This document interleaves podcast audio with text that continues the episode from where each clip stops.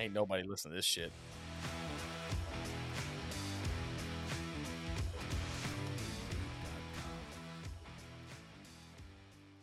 Welcome to the Beyond Our Service podcast. Where two veterans with wives and kids pretend to know what they're doing in life. We look at the good, bad, and ugly and laugh our way through it all. So come join us as we go beyond our service.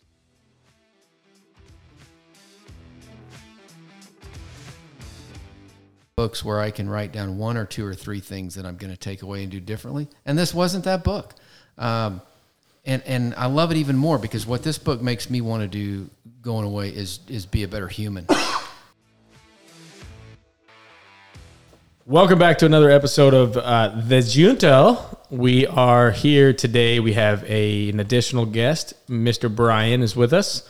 So we've got Nash, David, the originals, and we've got Brian who has joined us. How are you today, sir? Happy to be here. Thanks for having me. So happy to have you here. It Very glad to see you, Brian. My nipples very happy. So uh, today, if you're unaware, the Junto is basically where we pick a book, we read it over the month, and then we get together and talk about things that stood out to us in that book. A book club, some would It say. might sound like a book club, yeah. It's like a book club, but it's called the Junto because Benjamin Franklin himself deemed it worthy to be called the Junto and not the book club. Because So- Barbara has some insecurities. Well, he's smarter than all of us. So we are today's book is called Man's Search for Meaning by Viktor Frankl. And it is an Spot incredible book. Thank you. It's an incredible book. Uh, he it has sold over more than 12 million copies. 16. 60 million. It's close. You need an updated I copy. think, I think I need to I That's think an yours is updated. from Mine says 12. 1958, I think. Okay, so uh, back to the Close. point here. It is, it's amazing. So What's it broad about? strokes, it's about a man who is in a uh, concentration camp. The first half of the book is his kind of Auschwitz, to be experience in Auschwitz, and then he moves into two different ones later on. he obviously survives. He was Does a psychologist before uh, before he was in the concentration camp, and then he later on completed his work, his life's work in logotherapy. And his so the second half of the book is just kind of a little bit more in depth of what he kind of um, like his his theory, which is logotherapy, and his time in the concentration camp basically just kind of solidified what he already kind of thought and what he had been working on his entire life. Um, it's a very the first half is very shocking. Um, it's it's very descriptive and it talks a lot about the concentration camp and his time there and what he saw. And then it then it goes on and talking about his experiences later in life uh, and how he used logotherapy to help people and what ex- what logotherapy is. And so it's it's just kind of one of those books. It's kind of in my opinion, it, it kind of became the more I read, it was referenced so much. Viktor Frankl was re- uh, referenced so much that it kind of became like um, How to Win Friends and Influence People. It was one of those books that I continued to see over and over and over again being referenced in other books. So I finally had to break down and read that, and that's kind of how I found and read uh, Man's Search for Meaning. This was my second time around because I'm very wise and astute individual. Sorry. This was Humble. Had Humble. something- had Don't forget humble. there. I don't like to say. I don't want to point that out. I feel like it's too. Um, I don't want to brag about how humble I am. Um, so, but none of you guys read it. So how? Uh, Not quite as learned as you. yeah, you, you guys aren't learned. Dude. So, all right. So, in the format of this, essentially, is we're going to go around. We're going to talk about things that stuck out to us. We'll pick probably two, since there's four of us now, and um, we're going to dive into the book. So, who wants to go first? Uh, I can go. All right, new guy, go first. Brian, first off, new guy Yes. Rookie. brought he brought Yuengling, which was fantastic. So good job there. He also brought printed However, notes. big fan of the long drink. Just want to make that clear to any possible future sponsors that are Correct. listening here. Uh, we all love long drink. Yes. Quite delicious. We're all consuming it right now, and this should get more interesting when we get about three more cans in. But you would take Yuengling as a sponsor as well. I, You know, we would not turn them down. I mean, America's oldest brewery, yes. America's oldest brewery. That's And right. where is it brewed? Philadelphia? Pennsylvania. Where was the but- Junto created? Oh my God. Oh, full circle. Comes back full circle. Nice. So yeah, we need to work on that one as That's- well. I agree. That's Wow, he that's is quality. learned. He is learned. That's quality podcasting That's, right that's there. solid. yeah, I've done That's- my research, sir. okay. Well, so Brian, yeah, I will up. go first. I'll tell you that uh, this I keep a list of books I want to read, and this one's been on it for probably years. And so when you said, "Hey, we're going to do the Junto on this book, would you like to do it?" I, I really was pretty eager to do it because I knew it would finally make me read this book. And, you're welcome. Uh, thank you, thank you. Sometimes it takes doing that though, because there are books that like you're like, oh, I really want to read this, but you got to be in the right mindset for this book. I will it's be- Not, this is not a. It's an easy. Well, I don't. I don't know if I want to say an easy read. It's, It's not- short. Yeah, it's short. It's quick, but it. The first half is kind of emotionally draining because Yeah. it's tough to get through, and then the second half is a little bit more cerebral and kind of like how he breaks down a lot of like the psychiatric Yeah. terms. So it's one that you kind of have to not fight through, but you got to want to read it. It was sitting on my shelf for a long time, and we talked about this last time. I don't know if it made made the podcast, but I had just finished Maus. Yeah, Which yeah, we did. We talked about I it at the end of the podcast. Got. Mm. I don't remember what forced me into that, but I felt like I had to jump into a man search for meaning and like keep the flow going because if I didn't, it it wasn't going to happen, right? Like you said, you've got to get in the right mindset. It's like what Schindler's List has been sitting in my queue for God knows how long. you haven't seen Schindler's List? No, I've seen it, but it's Okay. been 20 years and like I want to watch it again, but like you got to mentally get there, right? So that's heavy. how this book is too. Yeah, very much so. Uh, but with that said, I absolutely loved it. I mean, it, it, I can see why it's been a life changing book for so many people. The uh, I had a, I keep uh, quotes too that that I that are profound. I think are profound, and one of them that I have always kept was from this book, and it is uh, it, it is this one. Everything can be taken from a man, but one thing, the last of human freedoms to choose one's attitude in any set of circumstances, to choose one's own way. And that, in my mind, I mean, that's kind of the sum of the whole book right there. If you had to boil it down to one sentence, it would be that quote. And, and that's, and, and man, that is what the book is all about is how he maintains his attitude in the concentration camp when so many people don't. So many people die of just despair and of just giving up. And he manages to make it through and ends up writing this powerful book based on a theory that he had when he, like Stephen said, when he went into the The concentration camp. The manuscript that he lost, which he said Yeah, he is kind it. of the driving factor that kind of kept him going the whole time, was he wanted to rewrite that manuscript that they took from him the first day that he got to Auschwitz. Yeah. And that was one of the things that was amazing to me about it is that he was a test subject for his own hypothesis, right? He went into this thing with a hypothesis on this thing called logotherapy. Logo is Greek for uh, meaning, right? Which in a nutshell means you have to have meaning in life to, to go Right. on. And if you have meaning, you can get through any set of conditions. And so he had that theory going in, and then he's subjected to these just unthinkable conditions, and that's what sustains him and, and, and gets him out. Pretty incredible. I had never heard of this book before. I had not heard of Viktor Frankl. Excuse me. What's his name, Stephen? Viktor Frankl. Thank you. And I saw Brian recently, and he asked about the podcast and how things were going and what we are going to be talking about next. And I, I told him the book that I was ignorant on. And Brian literally pulled out his phone and pulled up his notes app and said, Oh, I love that guy. Let me read you a quote of his that I like. And I'm just blown away. I'm like, what? Amazing, right? So, yeah, there is so much work in here that is obviously world famous that I can't believe I was clueless on. And I actually highlighted the same thing that you had there. I mean, good Lord, how strong is that? it puts it in a perspective that really kind of stuck with me and uh, and how horrible it was. And so he talks about going up to um, he's in this room and, he, and there's an older man there and he's having a nightmare. he's asleep and he's having a nightmare. He said he was obviously having a horrible nightmare.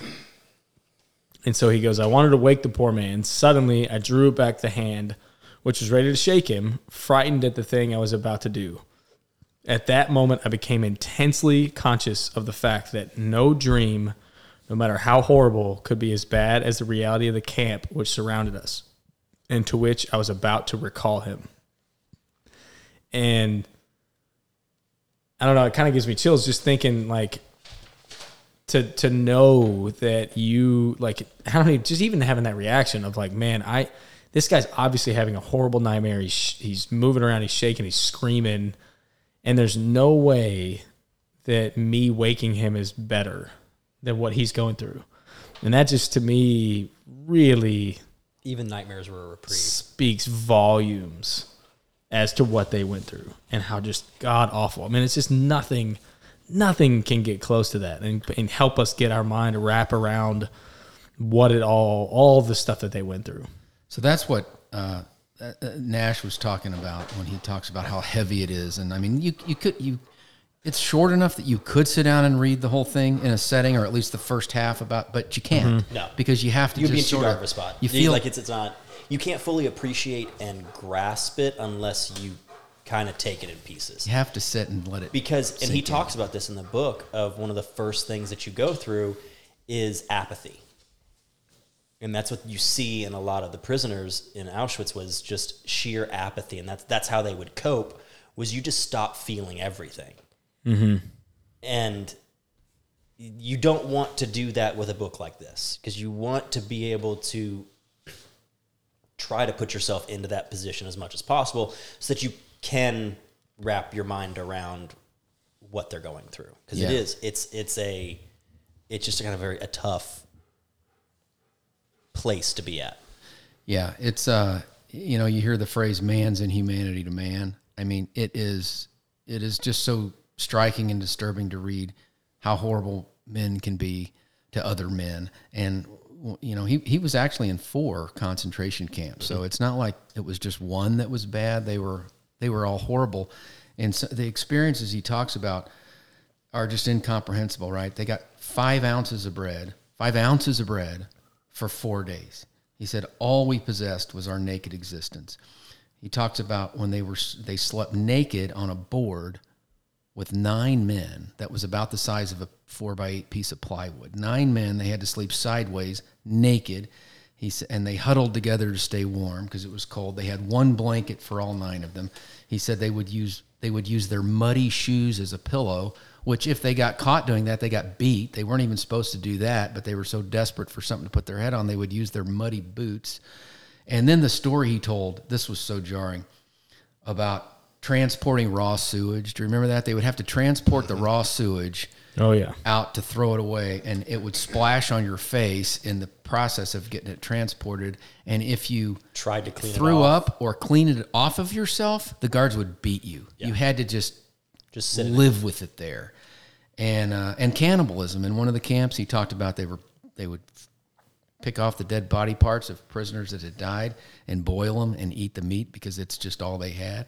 I mean, you can't even get your mind around that kind of how horrible horrible that situation must be. No, it's awful. This is getting dark fast. No, man, it's it's. But you- but that's the thing, though, is you have to kind of be, you have to understand and and try, and you have to go there. You have to get to that point because the point of the second half of the book and that and his whole ther- theory is like even in the darkest, most horrific situations, your mindset and you how you choose to react and how you choose to uh, your your attitude and, and the way you react to that world or that surrounding, no matter how dark it is, is can make all the difference. So if if his mindset can keep him from and he can hold on to the meaning even through that, then what you know for all of us who are not going through that and you you know man that uh, my struggles pale in comparison to that it gives you i think it kind of in a weird way it kind of gives you hope of like man this this guy figured something out that really made a difference in like the worst imaginable con- conditions So and that- I- you just have Well, to that, that actually kind of goes to one of my points that I, I wrote down, and it, he talks about it a little bit more in the second portion. And he says, you know, do something hard because it's hard. And he talks about how 'cause what he did, he said he polled some European students and then American students, and he said the rate of depression was like 60% for American students and 20 some odd percent for the Europeans. And he goes, it's because life was too, it's too easy. He goes, you find meaning in struggle. Mm-hmm. And obviously not to the extent of, hey, you need to go to a concentration camp to find it. But Sure. just doing doing something to get you outside of your norm that because he talks about you know the rate of depression and anxiety on Sundays because you start to realize how boring your normal life is and you kind of sink into that that ease that it's like you almost need to struggle a little bit just to help find purpose and meaning. And I, I liked that a lot. I thought that was that was pretty fascinating. He said you know with automation coming up he goes it's going to be tough for a lot of people with all that extra free time to find what they want to do with their life Yeah, and, and but to your point, he, he, I, I I went down the Viktor Frankl rabbit hole and I watched him interviewed and I listened to another podcast. I really got into this, Wait, this what? subject. Yes, I know, I know there are other podcasts. No, it wasn't not. nearly as good as this. Of one. course. well, you're not on those, so You're right. Right. better be careful. But uh, he, he he said people have come up to him and almost felt guilty, like I was depressed because I have these struggles, and after hearing you, they're nothing compared to yours. And he said, "What I've realized in life is that everyone has their own Auschwitz, and that's what you have to work through." And I thought, wow, that's that's pretty profound, right? Yeah. So that's one of the things he mentioned in the book, and I think it was Dostoevsky pronunciation. Nailed it. I feel like yeah, Nailed it. Nailed it. So Dostoevsky. I'll get out of here. So Nah, you did get it. one of the things that he reinforced was that a man can get used to anything. So whether that reality is, you know, you've got a hard job or you're stuck in a concentration camp or you're in a bad relationship, like you get used to whatever you're dealing with. And I think there's so much to learn there because things are going to get hard. You're going to have good times, you're going to have bad times, but as humans we adapt. And that's what we saw from here is that people adapted and especially the people that had a reason to right? If they had a meaning or a belief it was much easier to adapt for these guys. Um, and that's why we see that you know? People get depressed over social media every single day right and and how easy do we have it as humans compared to what we just read in this book Well, he talks about the constant setting the bar at true happiness all the time is such an unattainable goal that hmm. you're setting yourself up for struggle and failure because you're not supposed to be happy all the time. Happy is supposed to be that's the high moment. You know, Yeah. There's roller. Uh, it's emotions are a roller coaster. You have your ups and your downs, and to say that I need to be happy all the time, it's not real life it's well, it's not. Yeah, it's not feasible. Like that's just Well, not. and it's like- also You're supposed to have seasons. yeah. it's like also crazy to me that people say, "Well, I'm supposed to be happy." They they think they're supposed to be happy all the time, and then when because they're not, or when they're not, because that's inevitable, Then it's a failure. they start to think that something's wrong with them. Yeah. Maybe I'm clinically depressed. Maybe I need medication, and I'm not. Am I am in no way. I'm. I am on antidepressants, so I'm not in against that at all. But there is a there's a difference. You Yes. know, there's a difference in someone that is clinically like you're gonna have to get on medicine because there's no way your brain's getting out of that thing. Other than just like you know what my my father, mother, my grandmother just died. Okay, well, you're supposed to feel sad. Like it, you're not supposed to be happy right now. It's okay. You're okay to feel other emotions. It's totally normal that you had something very bad happen, and your body and you're going to react to that. That's that's fine, and it's going to take time to get over that. Well, you're not going to appreciate the happy moments if you don't know what sad feels like. Right. Yeah, and here's what I thought was the most profound profound thoughts that he has on happiness and it is that happiness isn't a pursuit. Success isn't a pursuit, right? And that's sounds a little uh, contra-conventional to us as Americans, right? We have a right to the pursuit of happiness, but hi- hi- his argument is happiness isn't a pursuit; it's the result of pursuing something meaningful, right? Yep. Eh, Whether whether it's a, a meaningful relationship or a vocation or something that something that gives your life purpose, and pursue that, and happiness or success will come about as a result of that. But if you pursue happiness for its own sake, it, it it's elusive. unachievable, yeah. Right? And I, I like how he, because he broke it down. He he kind of future paced one of his clients, and, and she goes, "Well, I don't know what you know what my meaning is." And I think Stephen, we've talked about this before. Of it just you know, th- there are times where it is tough to say like what what's your meaning right now? Like what what is it? Because to define that and to, to have your your elevator speech of like this is this is my purpose that's a very tough thing to to verbalize and to to you know kind of manifest but i like how he said okay you're on your deathbed. Not right now. You're 80 years old. You're on your deathbed. What was important to you? Like talk me through your life and then the woman was instantly able to go oh my my son was uh, he was successful and i had a great relationship with and she starts rattling off all these things that that are in her mind important things on her deathbed Well, and she had a paraplegic son who was who was going to die gonna- before she was, yeah right? she And wanted to commit suicide and he, and he didn't want her to Yeah. because he was like no i have i enjoy life i want to keep going and it was in that moment that it kind of clicked where you're like oh okay you know set set the pursuit of happiness and what's your you know next week's goal. That's important you need to have those. But if you look back 80 years down the road and then look in hindsight your sales goal for next week means dick all. You're not going to remember that. Like that's not going to be something on your deathbed that you go oh man i'm glad i i sold 10 houses last week. Cool. Like that that means nothing. But how did you impact the lives around you? How was your family? Who your the relationship that you had with people? How did you make other people feel? Those are all things I think that kind of stick with you.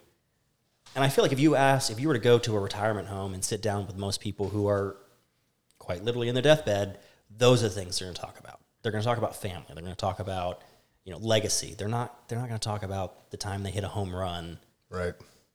I mean, maybe the dementia ones might have little flashbacks to it, but To y'all's Yeah. point about the happiness and I don't success, feel like that was needed. he said the more you aim at it, the more you're going to miss. Mm-hmm. If it's a target, it's not going to happen, and it has to be an unintended side effect of your dedication to a greater cause, something bigger than yourself. Bingo.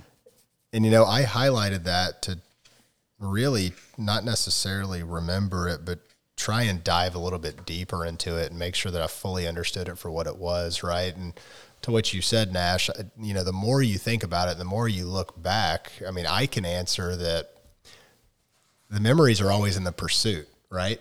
It's not necessarily the end result. It's more of the pursuit and the fun you were having and the joy than it is the end result. Which, Or the suffering.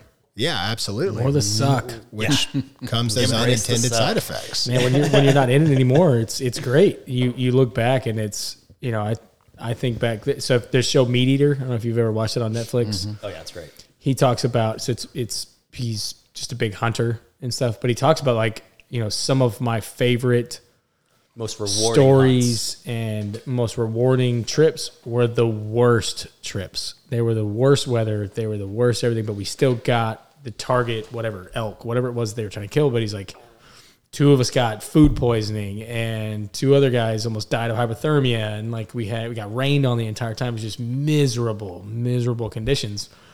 But then we got we came away from it because we felt we felt more fulfilled. We we earned what we got. We earned that trip. You know, like we made it through it. We pushed through. He's like the ones that nothing bad ever happens is super easy and wonderful and just very simple. He's like those are you just don't remember those. Those aren't the stories you tell. And I think that I agree. I think that's there's something. It doesn't always have to be happiness, and I think he talks about that too. Is the suffering, and you can own the suffering, and that can be rewarding. It multiplies the emotions. It makes everything so much more important because there was that struggle. You had to fight for it. I think struggle is important for people. Like that. That's one of those that you you need to struggle. We need yeah, that more, is- we yeah, need yeah, more like- of that. Yeah. Yeah, I mean, you talk about the stuff we're going through now, right? And that the softer you get, the weaker you get, and that there needs to be more struggle so that you enjoy the happiness even more. You appreciate what you have. And as our lives get easier and I'm not going to turn this into a history podcast, but you look back over time and every empire that got to the top got softer and softer and softer and less and less struggle. And then eventually it crumbles, right? Yeah. Yeah, there was uh, this wasn't in the book, uh, but it's a, a story I heard that stuck with me, and it was about the first the first biosphere, right? So they built this perfect environment, and all the plants were falling over. They would grow to a certain height and fall over, and it's because there was no wind. The plants didn't; their roots didn't grow down deep because there was no wind. The stalks aren't strong enough. They're not meant to resist. Yeah. Exactly. don't- They had- yeah. they Shrunk- had they no can't bear adversity. fruit. They can't bear fruit because they can't support the weight. Yeah. Exactly. So my first note that I had in this book was, and we kind of got into it a little bit earlier, but he who has a why to live for can bear almost any how. How? Mm-hmm. And I, I think that was kind of the main theory that he had going in, which is this meaning of life, right? The logotherapy. And I think this has become catchy recently, at least in the business world. And there's so many books now. You hear that all. like Focus that- on the why, Yes. right? Yeah. What- that's what's your what- why? The That's one what the training goes Yep. back to. Absolutely, I can't. Well, tell we've you, all read that book. It's a- yeah, not a bad uh, book. I can't tell you how many books I've read that I thought were fabulous, right? And then here's Viktor from the 1920s or 30s talking about having a why, and it's the reason that they lived, right? Yep. And it's so powerful, and it's such a good reminder to realize that. He needs a long drink. Yeah, I'm. I can't pull away from the microphone. Oh, you don't even shake it. Jesus Christ! You don't treat a long drink like that. I'm in the middle of a beautiful point, Okay, start it over. as I was saying. You just say that again? Yeah. What were we saying? the long drink is our why. There it is. But yeah, eh, I, I truly believe, and Viktor backed it up, so thanks. But you can do anything. You were there can first. Absolute. I think I was. Yeah. You can achieve anything if your why is strong enough, and you can go through any hell, which he did, right? If you have meaning. and this is i don't think it was this book but i having one of the courses i took in college with the history degree was nazi germany hmm. so i've read a ton of firsthand accounts of kill camps work camps all this. And one of the things that they like a repeating theme in all of them and and i've always appreciated it was the why is always a big one for everybody. It's always been the why.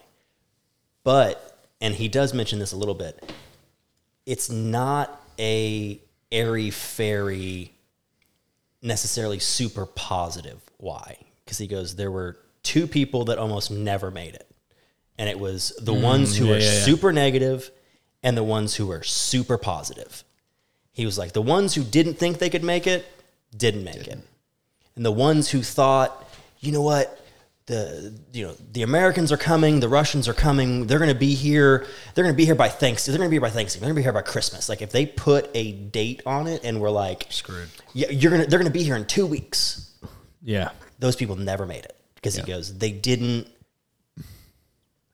they didn't just take it day by day and weren't just there. They weren't living. They were they were they put this goal there that was a little bit out of their obviously out of their control that they had and they they clung to it hoping that that would be their why and i think It's too devastating. yes and, yeah, and then when it didn't happen. didn't come it was like oh give, give me those cigarettes Yeah. So Yeah. I I think th- I think that's a really interesting, al- almost dichotomy in this book that that that I put in my notes. You know, because he, he he is a big believer in a positive attitude. He says a positive attitude enables a person to endure suffering and disappointment as well as enhance enjoyment and satisfaction, while a negative attitude intensifies pain and deepens disappointments.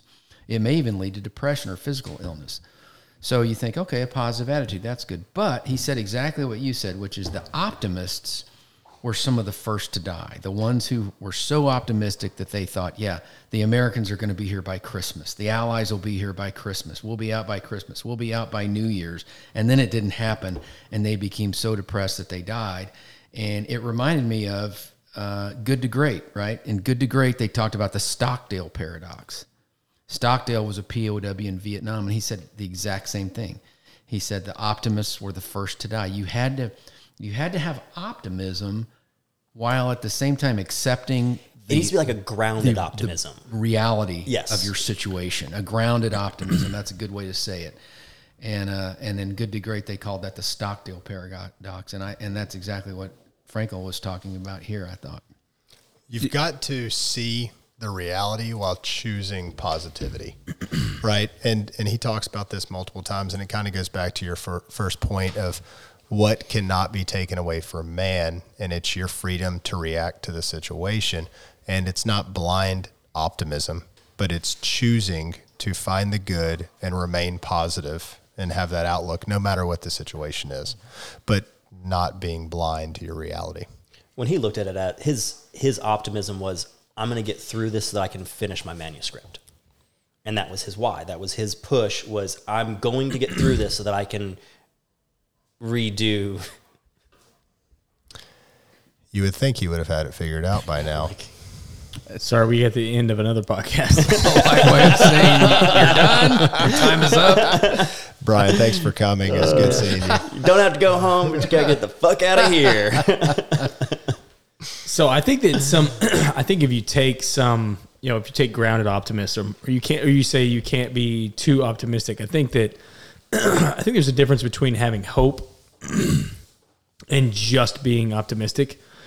And I think he, I couldn't find it quick enough, but I do think he goes into a little bit of that where he explains some of these guys, even though they were optimistic, they didn't have meaning. They didn't have a, an actual why. They didn't have something that that they really focused on of like, you know, okay, I'm going to get out of here in October, uh, December so I can see my wife. I'm going to get out of here in December so I can see my wife. It was just I'm going to get out of here in December. yeah that And their then why that became happen- a date yeah like and you can't So there was no. They were optimistic that they were going to get out, but there was no like true hope or meaning behind that optimism of well there's no purpose to get out I have to get out because of this. yes Well, so, And so they couldn't move on to the next December. They just they just lost it. They, Which- they which lost all just- hope, and they just they were done. what you just mentioned was one of the hardest parts of the book for me. I mean, y'all talked about how heavy this was and reading the stories of what they went through, but I thought one of the saddest, worst things was the people that had the why to stay alive for their family. And they were all dead. And then they got home and there was no family. Which happened to him. Which happened to Frankl. Yeah. And I mean, can you imagine like I mean, how many people committed suicide after they got out of the concentration camp and realized that they they were there for nothing because their whole why was gone. Mm-hmm. That, that So that happened to him, and he actually went through. It's not in this book, but this is in some of the other rabbit hole I went down. He went this other through- podcast He that he listened to. he went through a depression, and his grandson actually talks about it. He's still out there talking uh, about this experience, and uh, and he went through this depression because that exactly It happened. makes sense. He got Yeah. home. He, you know, his wife was a big part of his why. Getting home to see her. He already knew his parents were dead. He got home. She was dead. Many of the people he cared about were dead. And so then it got back to the manuscript, right? Well, I've got to finish the manuscript. But it, I, he had he it was a tough road for him for quite a while to get get over that. What he called a oh, there was a name for it, and I can't remember. But the disillusionment that he felt from many of the things he was survivor's living guilt. for. Yeah. So he had, just to put it in perspective for people, because this is something I had in, underlined, and I'm, I underlined it because it reminds me of my time in the army. It's not that it was anywhere near anything that he went through. It wasn't that. It was when you're apart for so long, and then you're going through, you know, whether it was I was going through selection, I was in Ranger School was one where it's it's it's less than ideal and a situation or whatever environment, and you just can't be with your wife. You do kind of cling on it, and it reminded me of of it to a degree, a much much much lesser degree than what Viktor went through um, and did. But I underlined it because he said he said I heard her answering me because he would talk to her. They would be in the middle of uh, the field or you know digging a trench or something, setting tracks or what the hell they were doing. And he said I would I heard her answering me. I saw her smile, her frank and encouraging look, real or not. Her look was was then more luminous than the sun which was beginning to rise. he said, and then so he goes on later to say the truth that love is the ultimate and the highest goal to which man can aspire. And you know that's that's what he would do. That was that was his reprieve. That was his escape. Was he would just he would talk to his wife quietly so the guards couldn't hear, but he would see her and he would talk with her and on the, their marches out to the work whatever they had to go do, and their marches back. I mean, he would sit there and have a conversation with her. And I remember, you know, being really cold in Ranger School and hadn't eaten and stuff. So it was maybe the closest I could get to that, which again, it just not even, it's a one hundredth of what he actually went through. But I remember you got your mind has to go somewhere, right? And so it, it it's amazing how many of the guys, especially those that were married, um, would talk about their wives and just talk about like home and talk about and it wasn't like sexual. It wasn't it wasn't you know, where you think like locker room talk kind of stuff. It was very deep. It was very intimate, and it was just interesting. And then to hear it, to to read that, it just reminded me. I don't know what it is, but I do think that that I don't know something that struck me as very interesting. Mm-hmm. But you know, for that, I can't I can't imagine. I can't imagine that being having those conversations, seeing those visions, and and talking to my wife, and then getting out, and then finding that she passed. She she was killed in a gas chamber years before. Some positive news in this depressing podcast. Um, they just found one of those Nazi bitches that's been in hiding for 50 years. She's No like way. 97 Really? years old. in Argentina. I don't remember where she was, but they literally just found her in the past couple weeks. Wow. Where I want to know She, where she she, had been was. treated. She had been. Um, I mean, she had like she was. I don't remember what her position was, but it said she was responsible for. I mean, it had hundreds of deaths, um, and she had been put through the war crimes trial and somehow fled and got out, and she's been in hiding her whole life, and they just found And her. don't you wonder what she's like now? I know. Can you Right. imagine? Little grandma next door. Love to love to have a conversation well, she with might that be lady. because that was. I thought that was one of the interesting things about this. It it does. You know, He he, did talk really, about that, right? He, he definitely highlights man's inhumanity to man, and he says there's there's fundamentally two races at the end of the day. There's not black, white, German, American. There's decent people and and evil people, and yet the same man can be in both camps at different times of their lives. Right? Absolutely. and he talked about one of the uh, one of the guards who was particularly evil and ruthless, who would just look for reasons to beat you. And he said he he ran into a, a man who was a, a Yeah. prisoner with that guard after the war. After that guard had become a, a war war crimes prisoner, and the guy that was with him said he was the sweetest, most gentle, kindest man in the entire prison camp. And and Frankl was like, you know, he couldn't kind of get his mind around how can that be the same person that beat me? And he said that's when I quit judging. You know, I realized that could be me. And and, and even he talked. He's this was I thought rather profound along the same lines at the beginning. He said, you know, to survive what I survived, what those of us who got out of the camp survived, we had to do some awful things. We had to betray people. We had to lie. The best of us steal. didn't make it. The best of us didn't make it. I thought, wow, that's. And he seems like a pretty decent guy, right? Yeah. Now, but Now. you think what he had to do to to make it out of that? It probably he probably had to do some pretty nasty things. And that's a point that I think a lot of people struggle with is realizing that nobody is good or evil. Everybody's all the time. It's not black and white. Everybody has both. It's a spectrum of gray. Like there, there's yeah, there's no 100%. And we're made up of situations and decisions at different times in our life, and and we're complicated. I, I disagree that it's that there is no black and white. I would s- I would argue there is black and white, except that none of us, every single person here, has chosen black. Okay, yeah, I probably should refer. There is black and white. Okay, so you could say like the Dalai Lama, Jesus. That's about as white as you get.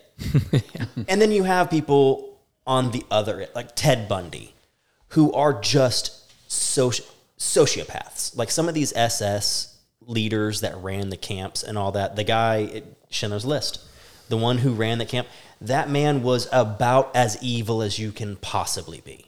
So yes, there is black and white in some sense, but your average person is Well, I a just think that- series of gray in that you Yeah, there's a scale. like but I get. I, know bet there's- that guy pushing had moments your a- where pushing his- your average your average person and i think when i took the course that i took i actually my thesis paper for that course was how do you get normal people to do the horrible things that you heard so i wrote my pa- my paper on the einsatzgruppen so the einsatzgruppen were the kill squads that they used I feel like prior you're pronunciating that correctly.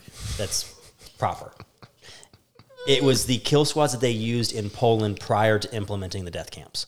So they would actually just have a battalion of SS go out, go into a town, and say, "Give me your Jews." And they would round up all the Jews. They would take them out to a field, and they would shoot them. And and those were presumably fathers and husbands and fundamentally decent people bef- who The scary people did that, right? were not the SS because those guys were crazy. Those are the ones like the early SS. They were brought in, and they would they'd give you a German Shepherd to raise, and before you got your your SS, your lightning bolts, they told you to kill a dog, mm. and you had to kill a dog. So you're not you're talking about people who are already prone to violence or accepting of it. No, no, the scary ones were when they would walk into that village and say, "Give me the Jews." It would be the normal townsfolk. the Capos. Yes, talked about the book, yes, the, yes, Capos. The, the, the capos, the capos who would come in and they go, all right, and they said, and there's firsthand accounts of some of these SS soldiers who would say, like, we wouldn't even have to kill anybody. We would just give permission to do it, and they would round up and they beat people to death in the middle of the street. They take a baseball, not a baseball bat, but like a club, and just beat people to death. You're talking neighbors. So you, this would be a town like back in the day. You didn't move cross country. Like, Right. You, Yeah, your yeah. whole family was from an area, and you lived there your entire life. This is who you lived and grew up next to. They received permission to do it, and all of a sudden they went from being neighbors to, I'm going to beat that person to death. That was one of the hard things It was really was disturbing and hard to get your mind around. Was the ca- the capos were the Jews, Were in, Jews. in the camps who were like the the head.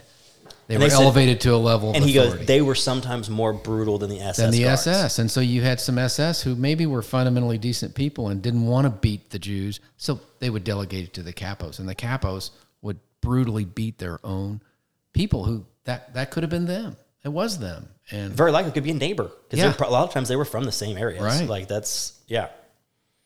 That was the part that was when I wrote that paper was very tough to wrap my mind around and kind of get into that that headspace of like yeah it's it's easy to point out evil and go that's evil Hitler evil very easy to write off it's the ones it's the gray that you're like how do you how did you do that and that's scary. That's when you start to see that human the human psyche is such a spectrum that it does get gnarly where you're like okay that's No, that's the that's the struggle that we don't know and understand.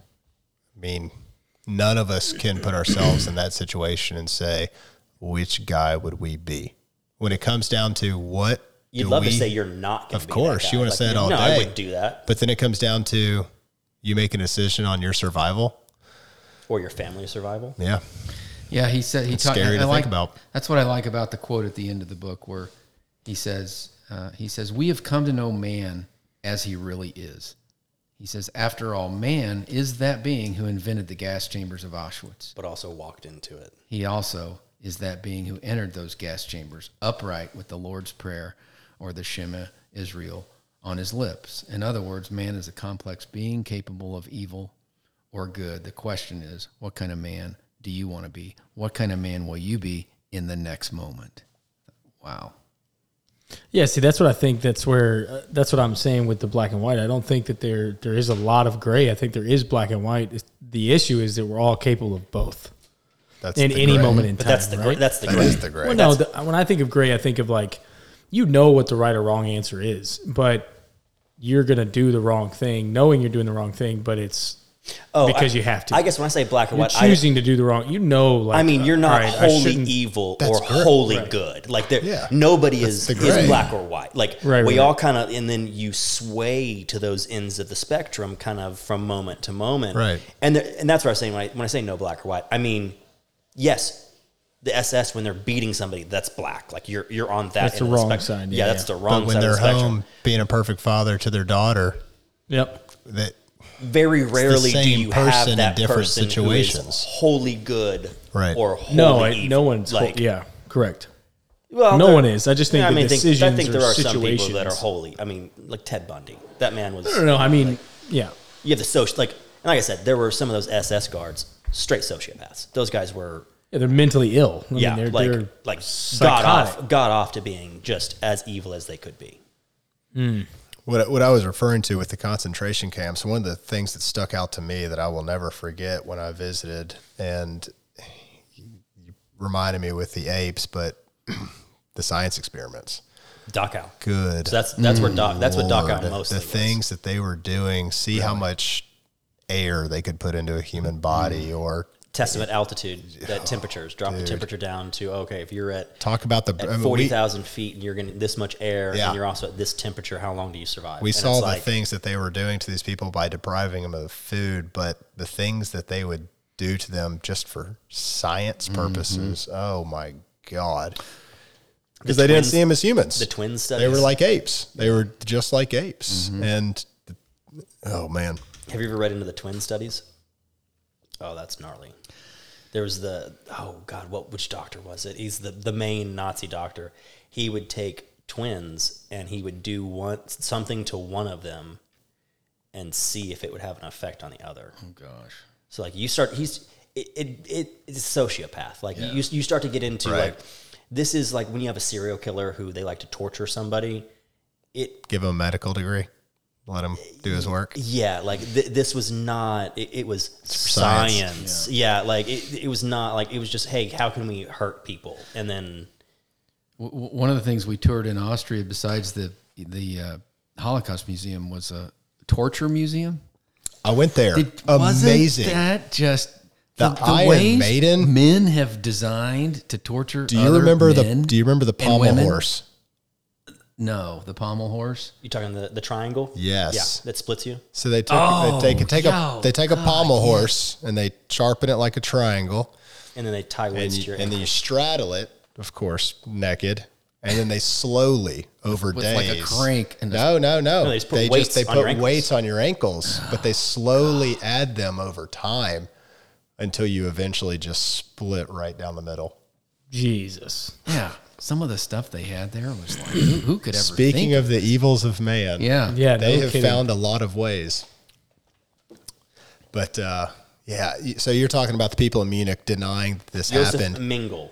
Mengele. The crazy doctor. That was he's the one that's the pe- the amount of people, and I've seen polls where you look at the statistics and it's just jaw dropping. But the amount of people that in today's world don't believe that these things actually happened, How's that? that the? Holocaust was made up. How It's is unreal. that possible? It's so frustrating that you've got so many people that do not learn from history, which obviously is bound to repeat it. Um, And that's how. That's why. yeah. Because they just. I guess there's a, to believe. there's apparently a decent number of people who still think the Earth's flat. And we make a joke Irving. about it, but they really think. Ky- I mean, how Kyrie is Irving's possible? converting the whole So NBA. that- if you could make your that was reach a, bigger with that this a, podcast, That we was a could help. 4chan push troll. back to the Educate. darkness. It's not true. No, no, no. So that was a 4chan troll. That's how that started. So it was a bunch of internet nerds. They were on 4chan, which is like a old school Reddit, more or less. And they started it as a troll of like, oh, let's just we'll just start saying this and we'll start posting about the Earth being flat. Well, then it slowly gained traction to where you now legitimately have people who think that the Earth is flat. Wow. One third What? Of of Americans don't believe six million Jews were murdered. I don't believe that. There's no way it's one third. There's no. Newsweek. You know, I know. I don't, There's just don't no way. it. I don't believe it. that question Have was you ever worded met anyone? weirdly. I mean, have you really in your life? A new survey met shows anyone? over. Okay, so here's another article. A new survey so- shows over one in ten young Americans have never heard of the Holocaust. I don't doubt that. no, that I could believe. Actually, I'm kind of surprised it's not higher than that. Three, I am too. Three in ten couldn't name the vice president. One of the most disturbing revelations or revelations the survey noted that is that 11% of respondents believe Jews caused the Holocaust. Oh, okay. Okay. That's not quite. So I think the one third is, from what I've heard of this statistic, is it's they they disagree with the number. Oh, oh okay, so only they think four it million was- people. Yeah, like oh, it was only a million or Oh, whatever. well, like, okay. They don't believe the six million because, as they said, it would be impossible to do that. I don't think they fully understand the amount of dedication that the Germans put into yeah. making this happen. Yeah. Which is also a whole other side tangent here is the amount of F. I mean, you were in the military. Logistics wins wars. The amount of logistics put into operating and moving six million people to eradicate a whole group of people is absolutely asinine. And like, what if they Probably what if they put that effort into winning the war? That's exactly no, no. There, there have been whole studies on this. They, they wouldn't because American production ended up winning the war. Like we were outproducing them five to one, and we Mm. killed all of their factories. So like, it, it was it was a matter of time. But if they would have put that focus into the war, like the mm-hmm. actual war effort, yeah, they think that it would have gone on for potentially another five. Like they could have stalemated it out, Right. And we had to plea for for truce, and they could have had lands. That, you know, like it would have been more of a stalemate rather than a, an outright victory. But yeah, like you look at the, the amount of logistics that go into that is absolutely nuts. They could have they could have put it off long enough for the Democrats to give up and started wanting us to pull out of the war.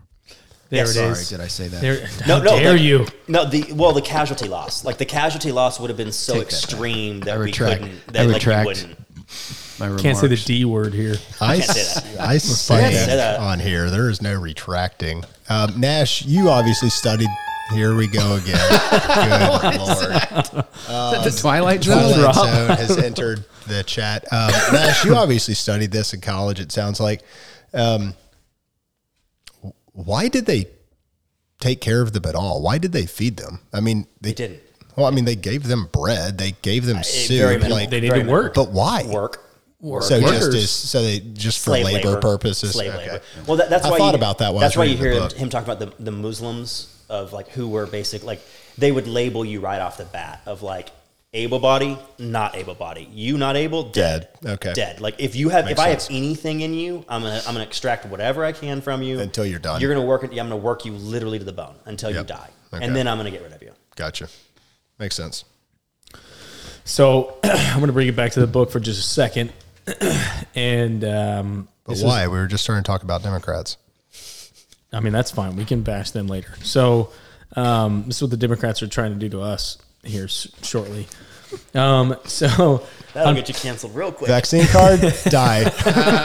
God, what's her name from Mandalorian? Who made that? Who made that? Uh, Gina Carano. she made that exact R.I.P.. same. and was she R.I.P. I She don't feel like she was that wrong. she was be not honest. at all. Well, no, with her. and it- She wasn't even trying to say posed. anything like that crazy. She Well, no, was she she wasn't comparing it to the Holocaust, and that's what people took out of context. no, she wasn't. She was saying that the first steps to enable the Holocaust is you turn people against and make somebody subhuman.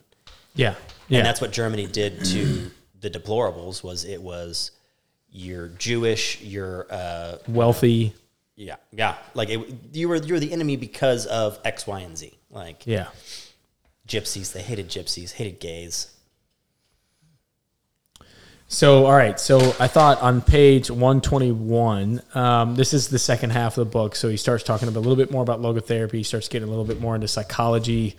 And um, I thought this was very cool. And it's a little bit, it's pretty deep, but it does make a lot of sense. So, he is trying to make the argument. He says, I should say, having been is the surest kind of being.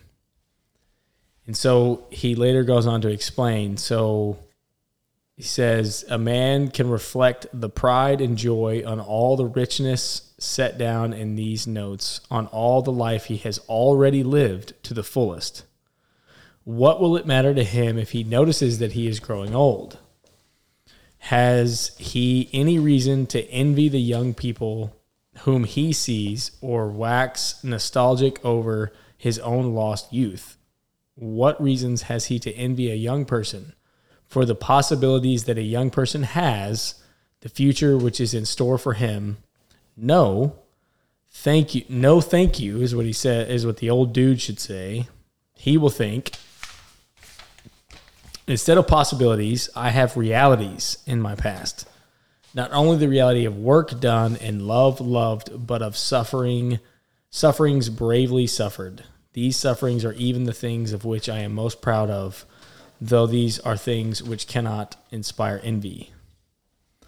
So I he talks about like when you get to the point where you are you've lived with meaning and you've lived successfully that there is no regret. You can look at those people that have all their whole life ahead of them and you don't care because you've you've Well, you know Done it. both the wins and the losses that come with that, and I Yeah. think that's that's a very reflective and that- that's a wise statement. but is that, Like, not ultimately that's the a- goal?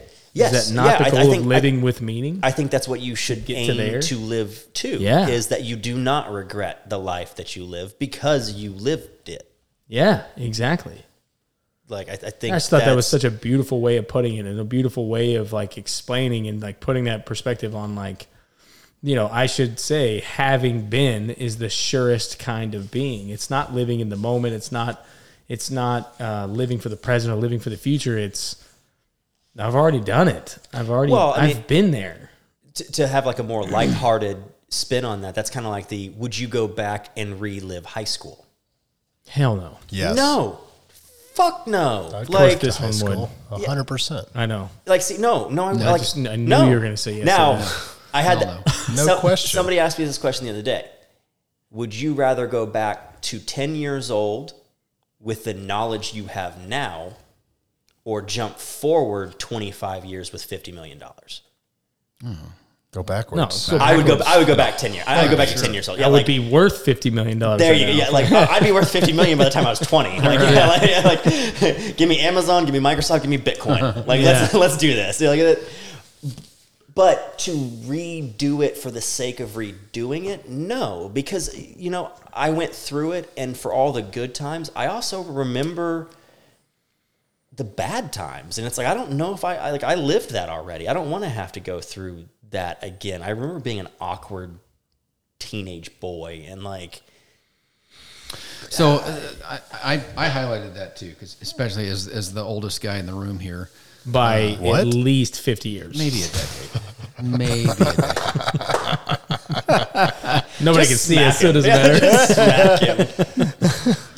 But uh, yeah, I mean, it talks about it's a life well lived. And so, oldest guy in the room and getting close to burying my dad. And so, understand the, the reality of looking back at your life. You know, you can look at a 20 year old and envy, you know, their their abs or some of the things that I they are able to do wallet, that you're not anymore. But to wish you could go back, no, not at all. I mean, because yeah, I have the realities of a life lived for better or worse, right? Not that it's been perfect or that I'm happy with every choice I made, but it's the choice I made, and I have the I have I have the reality of looking back at it and knowing how it's working out and being able to use that knowledge that I have to make better decisions going forward, um, or the same decisions going forward. Whereas a young person, yeah, you have potential, but you haven't you haven't done it yet. You know. You haven't exactly, and I think that that's something that's. Uh, I had it in my head when you said something. You you sparked a wise moment in my brain. Doubt it. Well, it's it's, it's very short lived, so it disappeared. Um, but I think that that's something that I've always tried to have foresight on and thought about, and that's that's ultimately one of the huge reasons why I joined the military after graduating college. It was something I wanted to do forever, and and I knew that if I didn't do it, it was kind of then or at that point or never going to happen. And I knew that if I if I never did it, I would regret it for the rest of my life. And so I go back and you know, I think back to it, and there's there's plenty of times where I don't I don't want to do that again. There was a lot of moments in Ranger School and being cold and hungry and all that other stuff, and being in deployments and being shot at, where I'm like, yeah, I don't want to do that again. But I'm extremely proud of the fact that I did it, and I'm very I feel very satisfied and fulfilled because I did it. Um, but I can think back now. I mean, my I remember my brother-in-law and a couple other guys. They wanted to really go rough it. They wanted to go camp and like bare minimum and like really just they kind of wanted to test themselves. And I remember thinking like, "Nah, I'm good." And they're like, "What?" Been there, done that. like don't a- need to do it again. Yeah, they're like, it sucks. "What, Like, bro? yeah, you don't want to do that. You scared? You're like a ranger. And I'm like, no, dumbass. I've done it. I got nothing to prove to myself anymore. Like, give me coffee and like a really nice tent and like a really expensive sleeping bag, and I'll go. But other than that, like, I have, checked that I've box. done that reality, lived it. I ain't doing that again. Like, I don't need to, and I think that's what kind of reminds me of that too. Is just once you've lived it, you're you're good. Like you've satisfied some of those things, and that's that's great.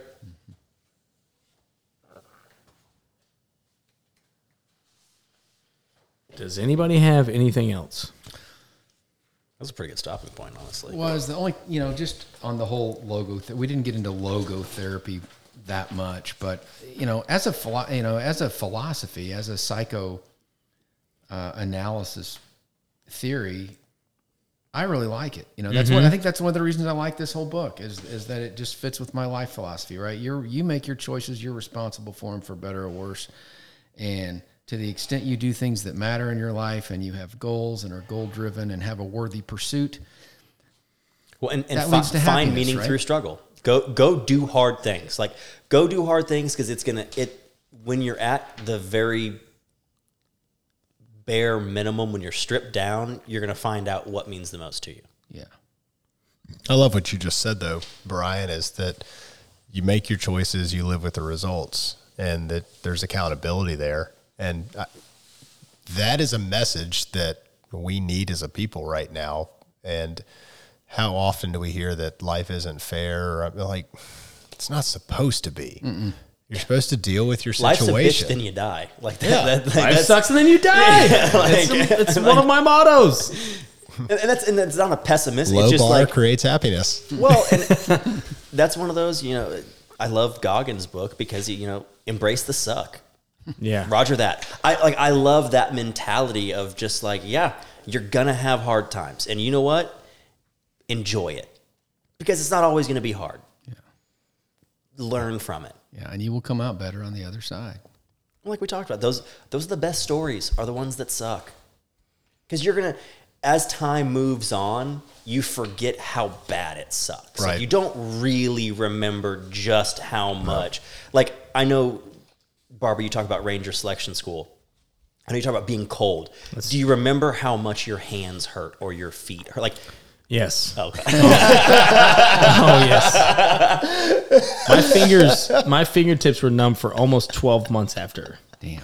really? Yeah, Are you yeah. serious? I did not have feeling in my fingertips. Yeah. See, that's so. I think it was it was almost a full year before I regained feeling in my fingers. So Kilimanjaro, like I remember it doesn't sound sucked.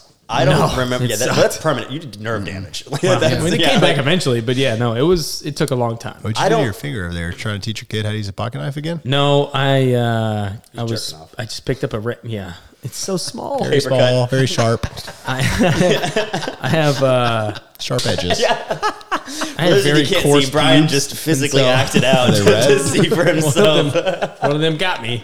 uh, I, I was carrying a sign, moving my office, and I cut it. But and and honestly, so like every one of my fingers looked like that. Um, Ooh, yeah. with all over from splitting uh, when I was in Ranger School in the winter. So they, I mean, all that looked like that. Every one of us had them all over, and some of them were much bigger than that, much wider. And I remember trying to un- like when you change leadership, you have to you have to untie everything off of you with 550 cord and then tie it onto the next leader. Ooh. And your fingers are just covered in splits and cuts. and You're not sleeping. You're not eating as much. use you're your not- fingertips. Yeah, like well, you don't recover. Your you body on- doesn't. No, recover. it doesn't. It, nothing's going to recover. Yeah. So you know, I remember that stuff, and that's why I say like I just still remember it, and it's just and it's funny because this has reminded me of that where I'm like, God dang it! Like I remember when every single one of my fingers looked like that, and with two or three more on each finger, where it was like. The worst thing you could do would be like tie your shoes. Like no, No, please don't no. tie my shoes. Like because I don't have fingertips to use. Like I got to use my teeth. My shoelaces are frozen. Yeah, like I don't want to. No, I just let's keep them on. Um, and that's that's something that. Okay, so everybody but, you Barber. do no no no you but you do remember a lot. You do forget a lot of the stuff, and you do tend to think back and and remember the fun things, even though it sucked. There were still some really you go. funny Yes. moments in Ranger Yes. School, and there were times where and you that's remember those more than you do. Yes, Absolutely. like you don't remember the like stuck in a ten mile ruck where you're like it's raining. Like yes, you remember that moment, but you don't remember how bad that sucked at that moment. Like Well, and I don't think you don't think about it. You don't. You that doesn't come to mind. It it only comes to mind with very specific. It's not that you forget, but you have to you like have high. Mo- yeah, okay, that's true. Yeah. concentrate on thinking about it, right, and yeah. remembering it. It's it doesn't come to your mind of like, oh wow, yeah, I remember when that happened, like out of nowhere. It's more like, man, I remember the time that.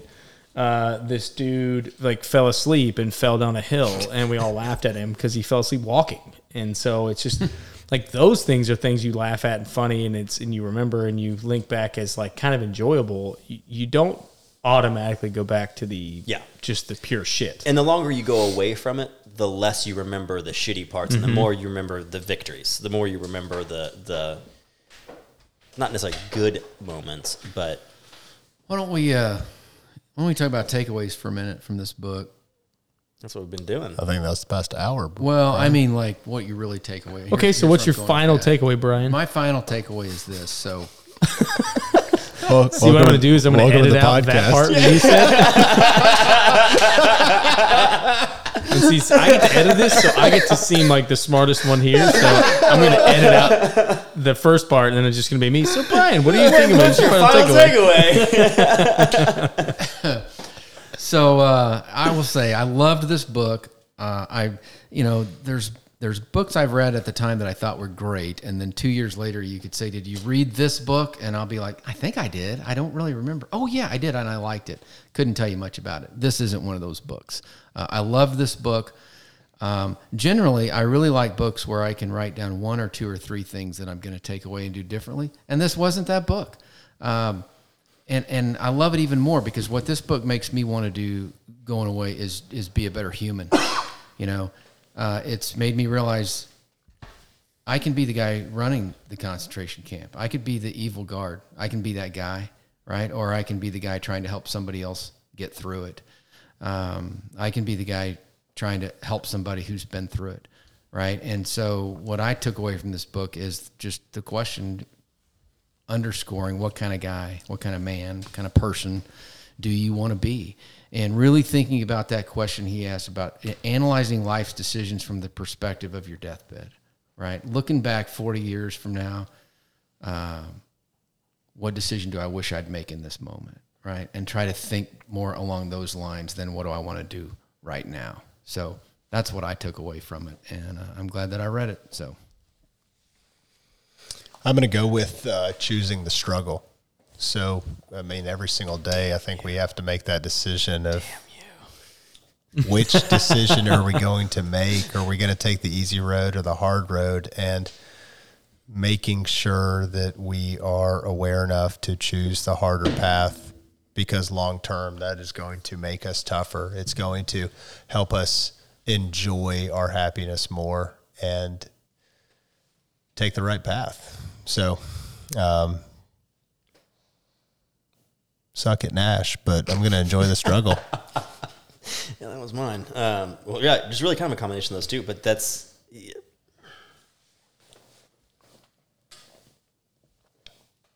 I think sitting down and looking like, kind of from the deathbed, what what is my big why? Like what why am I doing what I'm doing and not the superficial, you know, oh, monetary goals or oh, I want to, you know, I want to lift this much weight or I want to go like th- those are all good things that you need to have. Pretty important.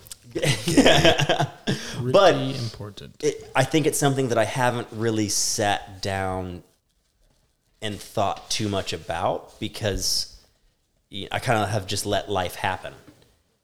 And and not just completely submissive in that way, but I haven't really thought about like, okay, what from 80 years from now am I going to look back on and go, this is what I'm most proud of? Like what what am I driving to on a daily basis that that kind of gets me out of the bed and, and again, yeah, taking the hard path, not not necessarily going, oh, this is comfortable every day.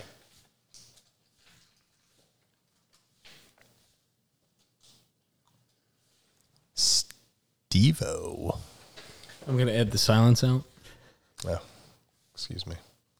That's where it was. So, I think. I, I mean, honestly, I agree with you, Brian. I think there's so much to take from this. Um, it's in in reading it even the second time was is not enough. I feel like it's definitely one of those books that's probably worth reading maybe once a year uh, or once every couple years to kind of remind yourself, especially the second half. Um, the first half kind of sticks with you pretty good. Um, I remember, like, I could still remember the stories, remember the different details of the first half. The second half, I had kind of missed, and maybe the first time I read it, I was just trying to read it really quickly. It was, um, and so I glossed over it. I don't know, but it definitely there was definitely more there now, and I think as I get older and slightly wiser, it'll be even more Mainly older. Important. Yeah, definitely much older. You're not getting any wiser. So, um, you know, I have one to to pinpoint one. Um, I, I think it goes along with yours. So it's it's kind of the intentionality of it. It's the, it's when he talks about responsibility and the responsibleness of of a, of a man. So he talks about um, you know freedom however, is not the last word. Freedom is only part of the story and half of the truth. Freedom is but the negative aspect of the whole phenomenon whose positive aspect is responsibility responsibleness. In fact, freedom is in danger of degenerating into mere arbitrariness unless it is lived in terms of responsibleness. That is why I recommend the Statue of Liberty on the East Coast be supplemented by a Statue of Responsibility on the on the West Coast. And he goes into talking about, you know, we are res- it's our responsibility to live the way we want to live, the way we should live, and we have to take responsibility in our actions. It's that ownership, right? It's the extreme ownership in our in our circumstances and our decisions and our faults and our failures. And that was something that really stuck with me on um, a lot of what you said. It's it's not up to chance. It's not up to hey man, I really hope this happens. I'm going to be really optimistic about it. It's no, I'm I'm responsible for being a good husband. I'm res- it's my responsibility to be a good husband. It's my responsibility to be a good business owner. It's my responsibility to be a good father. I'm responsible for those things and I need to make sure I do what I need to do to make that happen. I can't just sit back and think, man, I really hope that this works out and I end up being a really good father. Just hope it works out. No, fuck that. And I, it's my job. It's my responsibility to figure it out, learn, research, do what I got to do to make sure that I am a good father because it's my responsibility. I'm the only one that those poor bastards have. it's all on me, you know. And I and I, but I God bless them. yeah. That's horrifying. But you know, I find myself, and you teach your kids that, and I tell my kids like it's up to you. You know, Stephen, Stephen made a mistake. He knowingly, he knowingly disobeyed Renee yesterday, and it was it was nothing. He ate candy. He wasn't supposed. He was supposed to eat half a bag of M and M's. He ate the whole damn bag, and he act, he tried to act like he said he has. that sounds like Steven. yeah, he said You, I Steven. forgot. Yeah. Uh, but the more I thought about it, the more I, I, I, you know, she got mad at him, and that was really it. And and I, I laid into him when I got home because the more I thought about it, I said, look, you knowingly made the wrong decision. You know you made the wrong decision. You chose to do that, and and that's that's just uh, you can't do that. You're always going to have a decision to make, and you're going to have to do the right thing. And it's never going to be. And a lot of times it it it sucks, or it's times you don't want to do that. You don't want to make that decision, but you're going to have to. It's the suffering. You're going to have to suffer, even though it's you know it's half a bag of candy instead of a full bag of chocolate, right? And he looked at me, and later he he called me back in his room, this was last night, and he called me back in this room, and he said, and he apologized. He said, "Look, I'm really, I just want to say I'm sorry again for for choosing to do the wrong thing." And I looked at him and I said, "You know what, buddy? That's okay, and and I forgive you, and you're gonna make mistakes, and I make mistakes, but the the biggest thing is that you look at that and you learn from it, and you try to get better." You remember this moment and you try to get better and do the right thing the next time and be better. So I screw up all the freaking time. I make all kinds of mistakes. And now I, but the worst thing you can do is just keep making that same mistake over and over and over again. And even my six year old son just kind of looked at me and was like, yeah, I mean, that makes sense. I like, don't do the same freaking thing over and over. And I think that that to me, that responsible, being responsible for the way we live and how, and our future, I think is something that is, you know, very encouraging. I guess. Daunting. Yeah, at the same time. Well said. But hey, uh, that was Man's Search for Meaning, Viktor Frankl. Please go read the book. I think it's it's an amazing book. Um, if you haven't read it yet, or go read it, and then come back listen to the podcast. And, do not listen to his podcast. And Just read his book. no, yeah, just you listen. To this this is the only podcast you need to be listening to, right?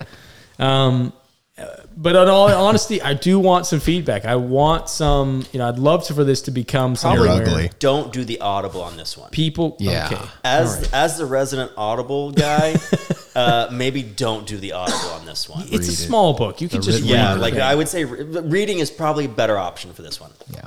Thank you for that, Audible man. Yeah, Um, so uh, I'd love some feedback. I think I, you know I'd love to You're get to a point where people are reading not personal solid feedback. feedback. God Almighty, Firecrotch, be quiet for just Oh. five seconds. you can't say that. so we, uh, I, I would love some feedback. I'd love for people to go actually read the book, come back, listen to it, share your thoughts, things that stuck out to you. We're on Instagram, we're on Facebook. Uh, I would love for some people to, that maybe even, although impossible, who thinks they're smarter than us to, to bring in some points uh, that maybe we missed. So Except again, for Jessica, we don't want her feedback. except for Jessica. We, we don't mind her feedback, just not book recommendations.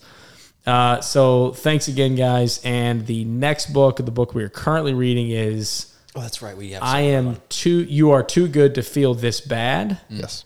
And it is by Nate Dallas. Nate Dallas. Attaboy.